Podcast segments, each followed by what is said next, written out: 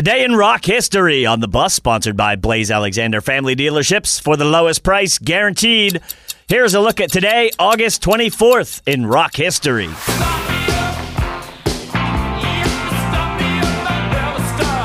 On this day in 1981, the Rolling Stones released the LP Tattoo You. The big hit from the album is Start Me Up, which they first recorded with a reggae rhythm in 1977.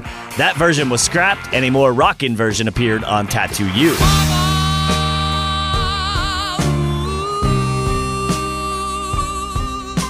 Today in 1975, Queen began recording Bohemian Rhapsody. There would be three more weeks of vocals and instrumental overdubs before the song was finished.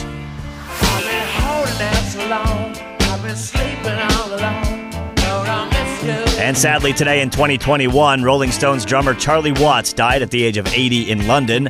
As a founding member of the legendary rock band, Watts began his nearly six decade long tenure with the Stones in 1963.